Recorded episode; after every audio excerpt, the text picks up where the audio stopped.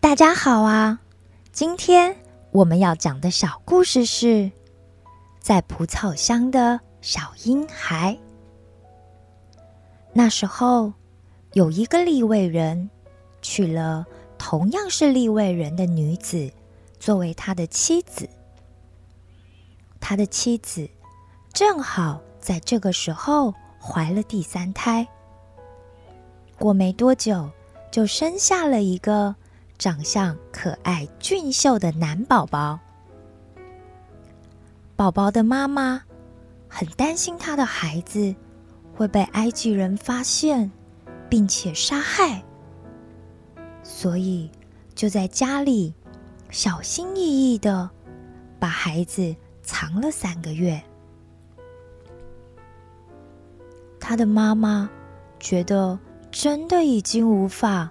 在隐藏这个可爱的孩子了，他只好拿了一个蒲草箱，仔仔细细的在里外都抹上了石漆和石油，只希望这个箱子可以坚固一点，让他可怜的孩子可以多存活一点时间。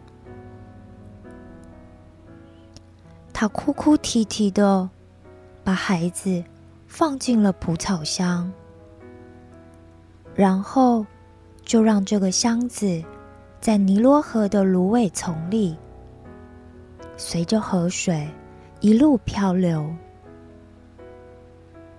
但这个宝宝的姐姐仍然不想放弃，亦步亦趋的跟着那个箱子。一路走去，正好这一天是埃及法老的女儿来到尼罗河边沐浴的日子。这位埃及公主就在岸边宫女的守护下，自己缓缓的走进了被阳光晒得很温暖的尼罗河里。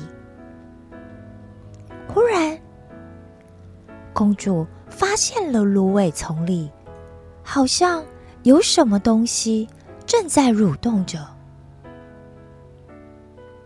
她赶紧召唤了宫女去看看，草丛里到底藏了什么。啊，原来是一个蒲草箱啊！但是。箱子里好像有些细微的声音传来，其中一个宫女就毕恭毕敬的把这个捡到的蒲草箱交给公主查看。没想到公主一打开箱盖后，发现里面竟然躺着一个可爱的小婴孩呢。而这个小孩也一点都不惧怕的，看到公主就开心的笑了起来。这个孩子真的太可爱了，就这么放着的话，他肯定会没命，会死掉的。我看，我就把他带回宫里去吧。公主怜惜的。看着躺在蒲草箱里的小婴孩，脸上也充满了慈爱的笑容。